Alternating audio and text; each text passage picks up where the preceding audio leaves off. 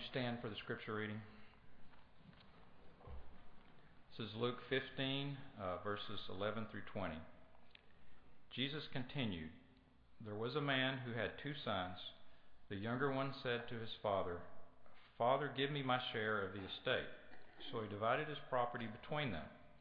Not long after that, the younger son got together all he had, set off for a distant country, and there squandered his wealth in wild living. After he had spent everything, there was a severe famine in that whole country, and he began to be in need. So he went and hired himself out to a citizen of that country, who sent him to his fields to feed pigs. He longed to fill his stomach with the pods that the pigs were eating, but no one gave him anything.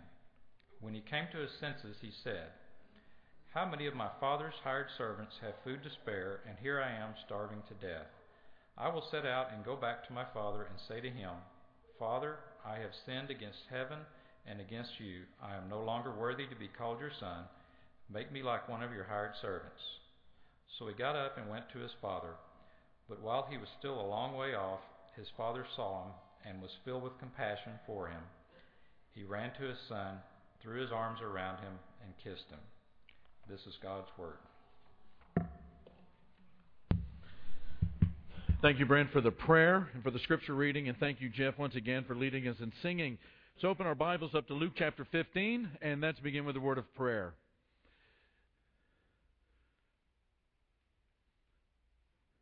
Father, we, we trust you and we, we seek this, this, um, this, this path to walk that brings glory to you. A path in which we follow you, a path that you have blazed for us in the faith through your Son, Jesus. We pray in all of our coming and going, all of our speaking, all of our thinking, and all of our emotional life and affections, that we will emulate Jesus in all that we do. This is our life, Father. We recognize that. And, and we, we hear you teach us through your word, Father. And we're thankful that you have, have strengthened us in the inner person through your Spirit. And Father, as we approach this, this great parable, it's with, uh, with great humility and with tremendous desire, Father, that you bless us with eyes that see and ears that hear. For we owe so much, Father, want, want to glorify you with our life. That the more that we, we understand the cross and the more that we understand your grace to us, the more that we want uh, Jesus to be seen in us and the precious nature, the, the joy, the, the, the, the treasure that Jesus is to us, the blessing that he is to us, to be seen in every circumstance that we live. To this end, Father, we ask for your blessing tonight. And we ask it all in the name of Jesus. Amen. Once again, we are studying the parable of the prodigal son, which is uh, Jesus' most famous parable. As you remember at the beginning of the parable, Jesus is sitting with some Pharisees and also some people that the Pharisees consider to be unsavory, to be unclean, to not be the right kind of people to be seen with. And because of that, what Luke tells us is that the Pharisees are muttering under their breath. They, they mutter. And this parable that Jesus tells, actually the three stories that Jesus tells about a lost sheep and a lost coin and this lost son, is a response to their muttering about these particular individuals that Jesus is sitting with. And the parable is about how God's wonderful grace creates a, a beautiful, unique community. Now, just about everyone who knows this parable knows that it's really about forgiveness. And so we're going to ask really two questions tonight that deal with forgiveness. The first is, what does the parable teach us about forgiveness? Which is the most basic question we can ask about forgiveness as it pertains to Luke chapter 15 and the story of the parable son. But secondly, and this I think is is where this this teaching, this parable enriches our lives. The question is, what kind of church would we be if we took the teaching of Jesus about forgiveness seriously? And there are three basic areas we learn something about forgiveness in this parable. The first is this forgiveness is an audaciously assertive action. Forgiveness is an audaciously assertive action. In the parable, the father runs to the son and, and pounces on him and kisses him. Now, what is a typical father going to think when he sees his prodigal son, that is, a son that has gone off, kind of gone off the, the reservation a little bit. The word prodigal really refers to the lavishness in which this son has lived his life and squandering uh, his inheritance. And now he sees this, this, this wayward son who has humiliated the family, has taken a portion of the family fortune, thus putting the family at risk, and he has run off to a foreign country and is now walking back into town from only God knows where and what. What is he going to be thinking? Junior must be repenting. That's not what he thinks. At least, I'm, I, I hate to say it, but I'm probably a pretty typical father. That's not what I would be thinking. What is the most rational thing to assume? Junior is coming back for more what? Money. One of my favorite authors uh, over the over the years is, is Steinbeck. One of my favorite books is uh, by Steinbeck is, is Cannery Row, and there's this passage at the beginning of Cannery Row in which, uh, as, as Steinbeck is, is beautifully describing you know life at the beginning of the morning in Cannery Row, he describes Lee, who is this Asian grocer who who has kind of this this base that is set up by the cash register as he looks out over the grocery store and every time he sees Mac the hobo come through the door his radar goes up. Because Lee thinks Mac is only coming into the store to see what he can beg borrow or steal from Lee and he's right and this is what a typical father is probably going to think when he sees the prodigal son coming home He's after more, he needs more, he needs something else. And yet, the father in this parable does not find out what has transpired in the thinking of the son. He gets no explanation and yet runs out to meet him and pounces on him and kisses him. Literally, he races off of the porch. He jumps on this boy's neck, literally in the language. He is on this boy's neck and he kisses him. Now, this is extremely startling behavior from a Middle Eastern patriarch. He doesn't make the boy ask for forgiveness, he gives it. The father is showing this audacious, assertive forgiveness. You know, he's not leaning on the railing of the porch muttering to himself. If Junior comes back and grovels, well, then maybe, just maybe, if he says the right things and I kind of sense some humility about him, I might forgive him. Oh no, without the condition of repentance, he forgives him. That's why it's audacious. That's why it's audacious.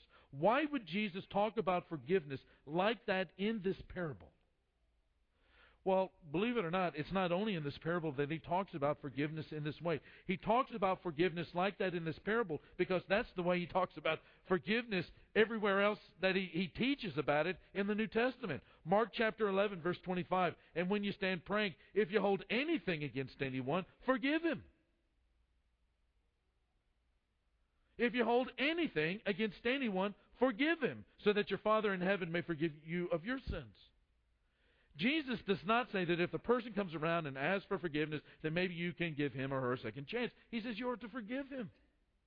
Now, as you know, that's not generally how we operate. We stand on our porch and we debate who started what and never take responsibility for our actions or our attitudes. You know, if maybe they make this right Maybe if they do the right thing, they say the right kind of thing, they say the magic phrase, then maybe I'll forgive them. Jesus says you don't wait. You don't wait for them to do something, you forgive, you offer love. In Matthew chapter 18, Jesus says, if your brother has done something to hurt you, then you are to go to him and talk about it, and if he listens to you, then you've won your brother back.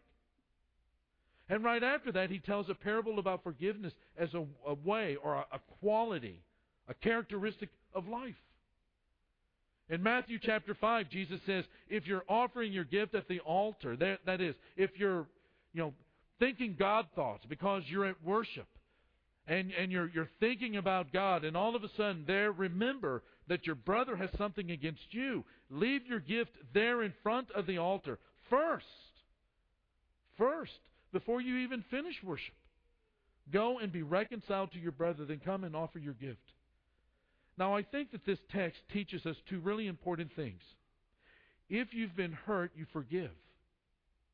And if you hurt someone, then you go and you seek forgiveness. the ball is always in your court.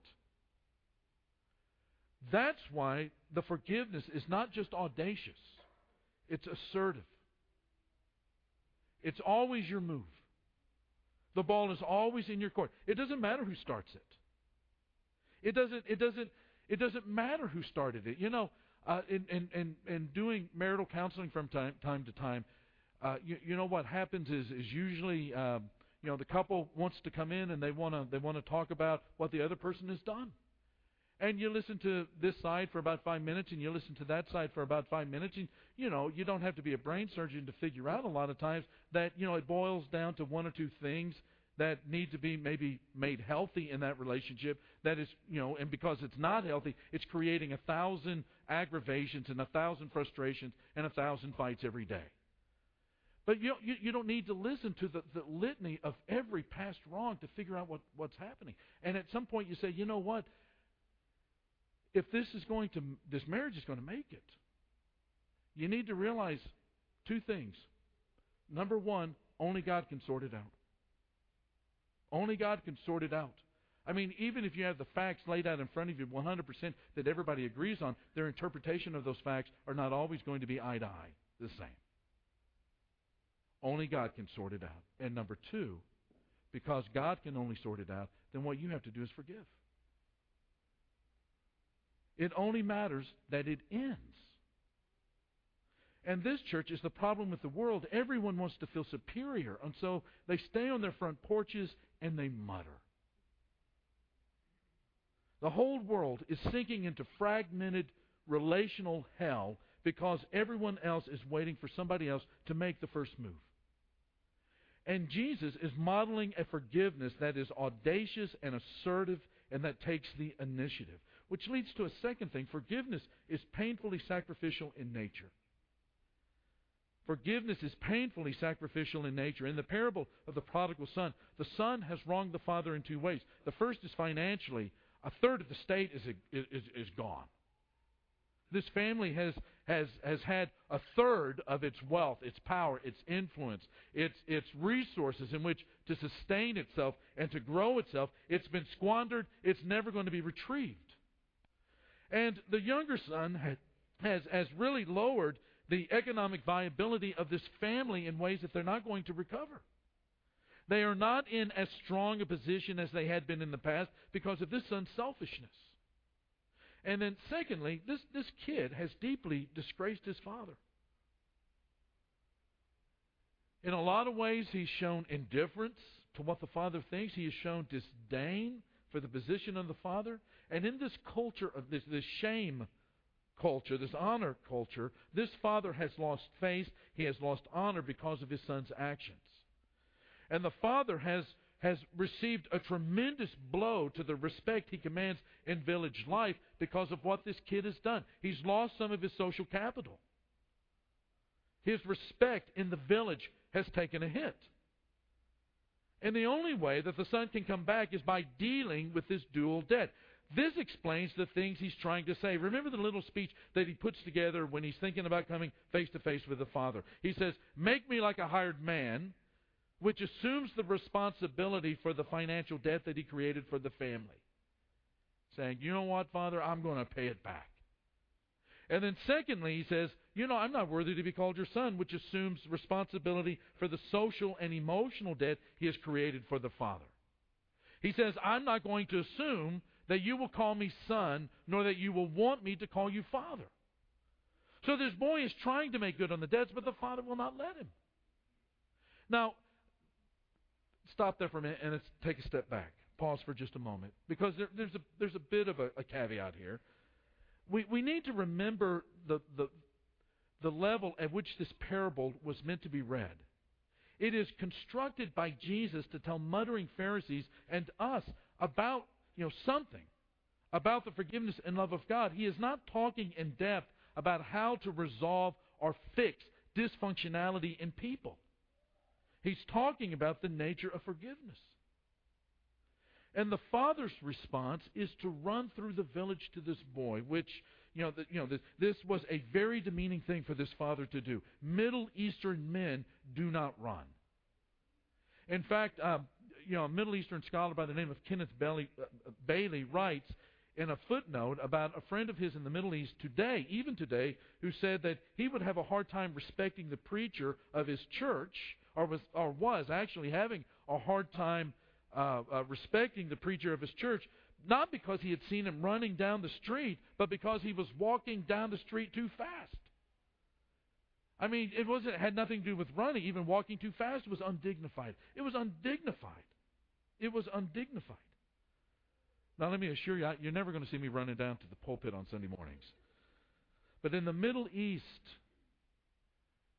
the patriarch is not going to run to anyone. In a shame culture, an honor culture, as this is, the inferior is always going to go to the superior. The lesser will always move to the greater. The superior never approaches the inferior in terms of the honor and the prestige. And yet, this father, who is the patriarch, runs to the son as if the opposite was true.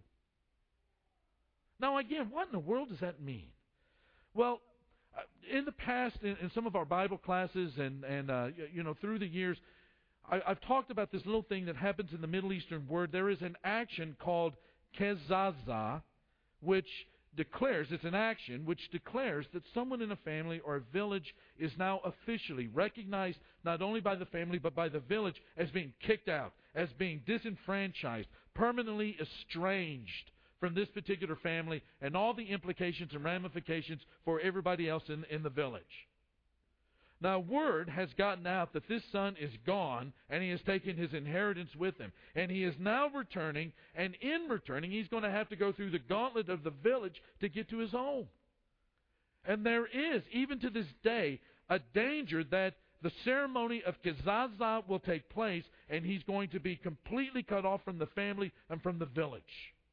And this father sees his son. He knows the danger of walking through the village, and he runs to the boy, and he pounces on him and knocks him down, and he kisses him again and again, which again is, is which is an unnatural thing in the Middle Eastern world, but he's doing it to protect the boy with his forgiveness. He's not standing on pride, but he but he is humiliating himself to do this. His forgiveness protects the boy from the danger of being cut off. Now, believe me, in, in these ancient uh, Middle Eastern villages, there would be a crowd that would begin to gather to see what's going on. This Middle Eastern patriarch running through the village would cause you know everybody to drop what they're doing to go and to see what's going on. And the village would see this boy coming into their, their, their streets, and they're not sure what's going to happen next. I mean, what are they supposed to do? Is this going to be the moment where they pronounce that this boy is anathema to his family, that he's disenfranchised, that he has no social currency anymore with anybody, that he's dead to them? And the next thing they see is the father running and falling on this boy and kissing him again and again and again. And then he turns to the servants who have followed him down the road and he tells him, Put the signet ring on the finger, meaning that he represents the family in transactions again. Put sandals on his feet because he's not a slave but a son. And put on the best robe, the father's robe. Put that on him.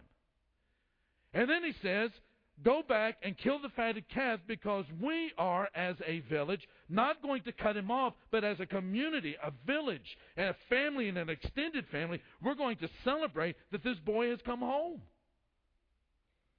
And in, in doing all of these things, the father is doing an incredibly significant thing in the eyes of everyone who saw it in the village.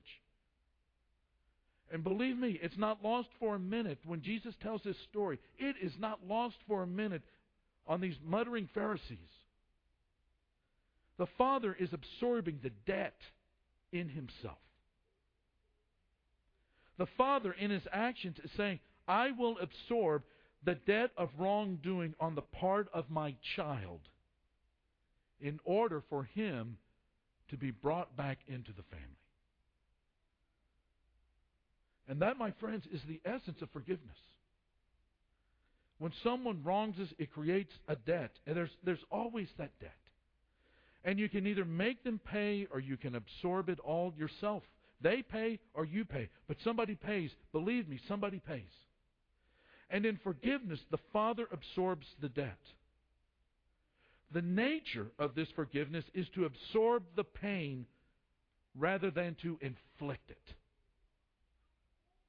Now, normally, if somebody hurts our reputation, what is it that we want to do? Word gets back to me that somebody has has has dragged the, the, my reputation, or my wife's reputation, or one of my kids' reputation through the mud. What's, what do you think is going to be? What's the typical response going to be? We want to slice them up in front of others and get a little of our reputation back, right?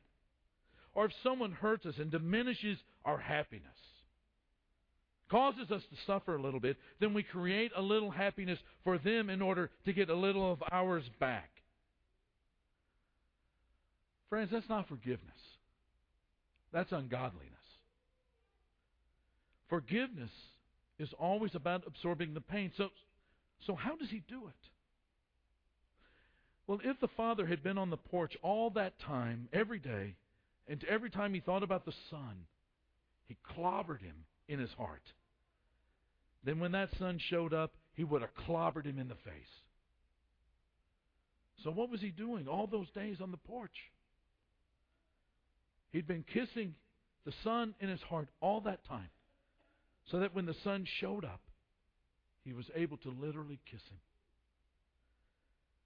To clobber someone in your heart is to play the loop of what they did to hurt you over and over and over and over again in your mind. And every time you think about it, and every time you, you, you relive those moments and you hear those words being uh, said again. It, it stings and it hurts and you suffer and it's ramped up and it's ratcheted up over and over again. And what is it that you want to do? When you see them, you might not literally clobber them, but you avoid them, you don't speak to them, and sometimes you actually do want to hit them. Forgiveness is about loving them and praying for them. Forgiveness is about willing their good. It's imitating Jesus in this hard teaching he gave in Matthew chapter 5. You've heard that it was said, Love your neighbor, hate your enemy. But I tell you, love your enemies and pray for those who persecute you, that you may be called what? Sons of your Father in heaven. Now, there was reconciliation in this story because the Father had forgiven the Son, had absorbed the pain and and uh, uh, and in return brought him back into the family. Now listen, I'm not saying that this is easy. I know it's not. I know this is difficult, and that's why we have to talk about this last component as we kind of close out tonight. The third is, you know, our forgiveness is always motivated by grace. The kind of forgiveness that heals relationship is powered from the inside. It is. When the father in the parable sees this son far off, we're told of something that happens on the inside of the, of the father. He is moved with compassion. Three or four years ago, I, I, pulled out a concordance and looked at how many times the word compassion was used to describe the emotional life of Jesus. And 14 times, Jesus is said to have been moved by compassion or to be full of compassion or somehow connected with compassion. Compassion means to be moved at the very center of your being in love for another person. And in John chapter 14, Jesus says, You know, when you see me, you see the Father. And it just makes sense to me that Jesus would use this signature emotion to describe the Father who represents God in this parable. And everyone, everyone, there's not a single person here that has not been hurt by someone they love. And we've all felt the same reaction. We never want to be hurt like that again. Yet, in this parable, this father runs to the son knowing that it's possible that the son could sin against him again. That's a real possibility. And it describes what God did experience when he came unto his own. John, in, in the first chapter of that gospel, says he came, Jesus came to that which was his own, but his own, what? Did not receive him. Jesus humbled himself. He came into the world and was not received by the world. Jesus came into the world and was stripped naked on the cross. Jesus did not lose his dignity, but left his glory. And Jesus did not deal with the maybe being rejected.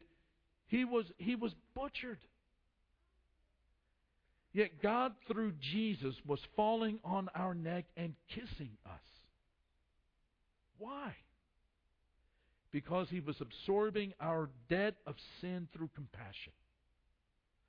So that God was able to make him who had no sin to be sin for us, so that in that Jesus, in that Son, we might become the righteousness of God. Instead of clobbering us, God absorbed the pain in himself to forgive us.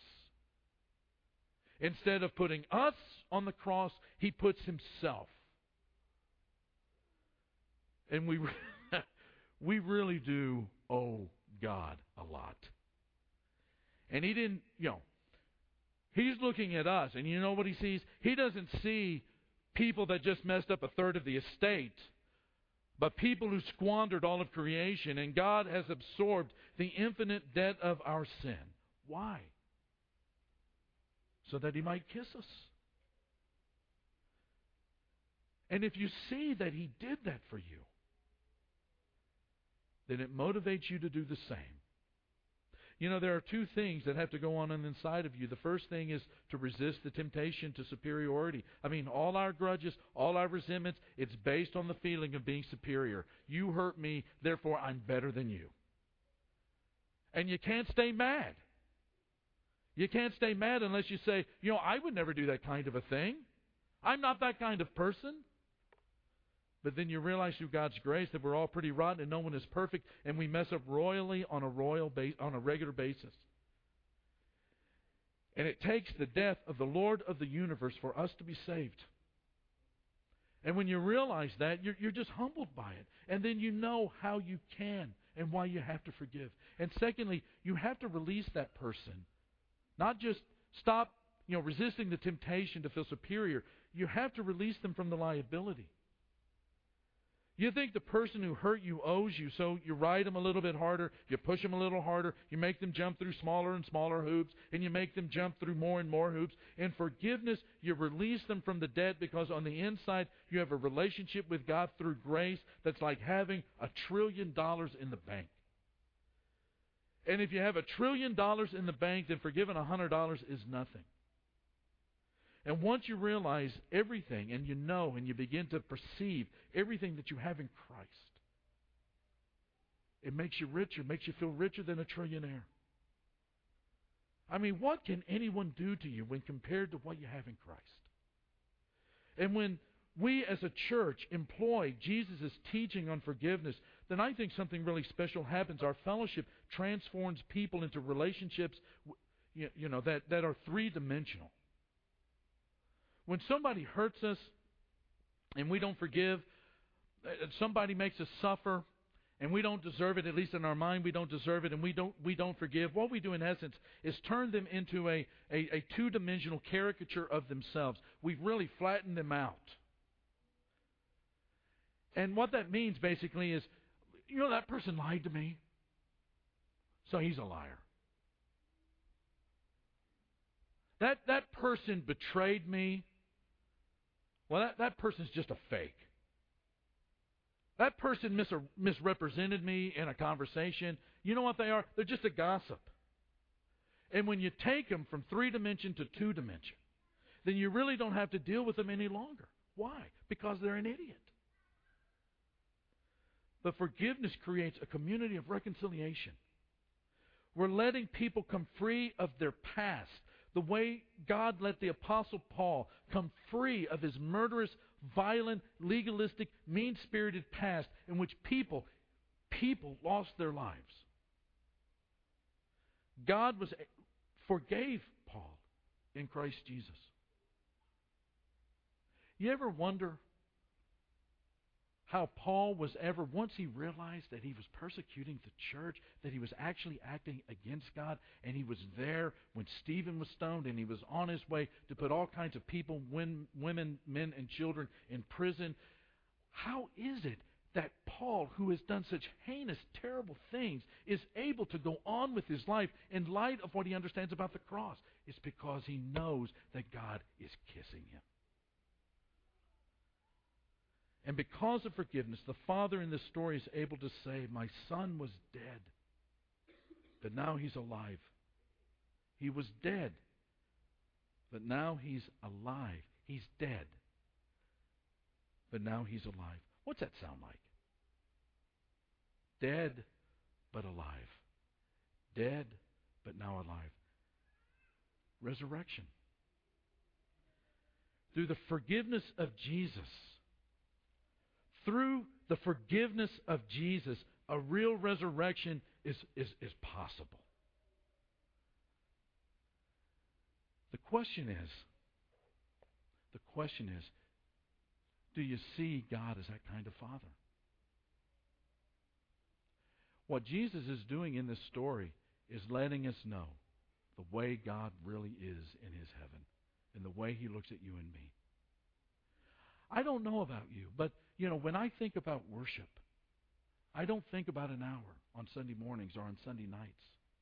And I don't think about singing X number of songs or making it through a 30 minute sermon or eating some bread and drinking some, some grape juice and, you know, sitting with some people that I may or may not know or even like very well.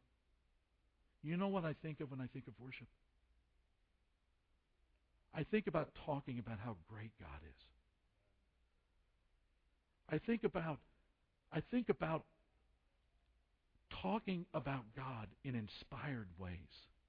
And I'm not talking about the Pentecostal type inspiration. I'm talking about the kind of inspiration that comes when a truth, the greatest of truths, truths that are worth, worth more than gold itself, finally begin to hit us and impact our lives. And we are moved, not just in our thinking, but in our heart, to become different individuals because of that truth, that action, that reality.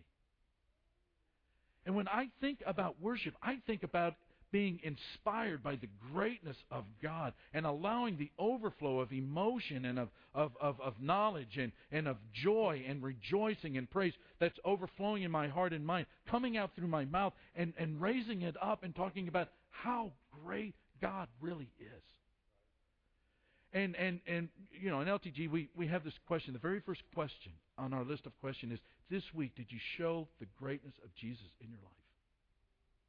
When I think about discipleship, I don't think about all of the things that I don't do anymore, that I can't do anymore, as if, you know, these things are being withheld from me. I think about a life that I get to live that somehow emulates, touches the hem of the garment of the life that changed me. And that somehow, through God's grace, somebody, anybody, might be able to see through my life, my joy, my happiness, my contentment, my, my sense of, of well being and of confidence and courage and bravery in a, in a world like this, they might be able to see just the tinge of the greatness of Jesus in my life and in yours.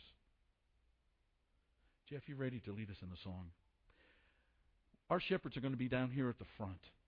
And if there's any way that ch- our church can minister to you tonight, whether it be through baptism or whether it be through prayer or through counsel or anything that, that is troubling your heart or anything that, that might you might need some counsel about, our shepherds are going to be down at the front. We'd like for you to come down and talk to them now and let those needs be known. Let's stand and worship God together.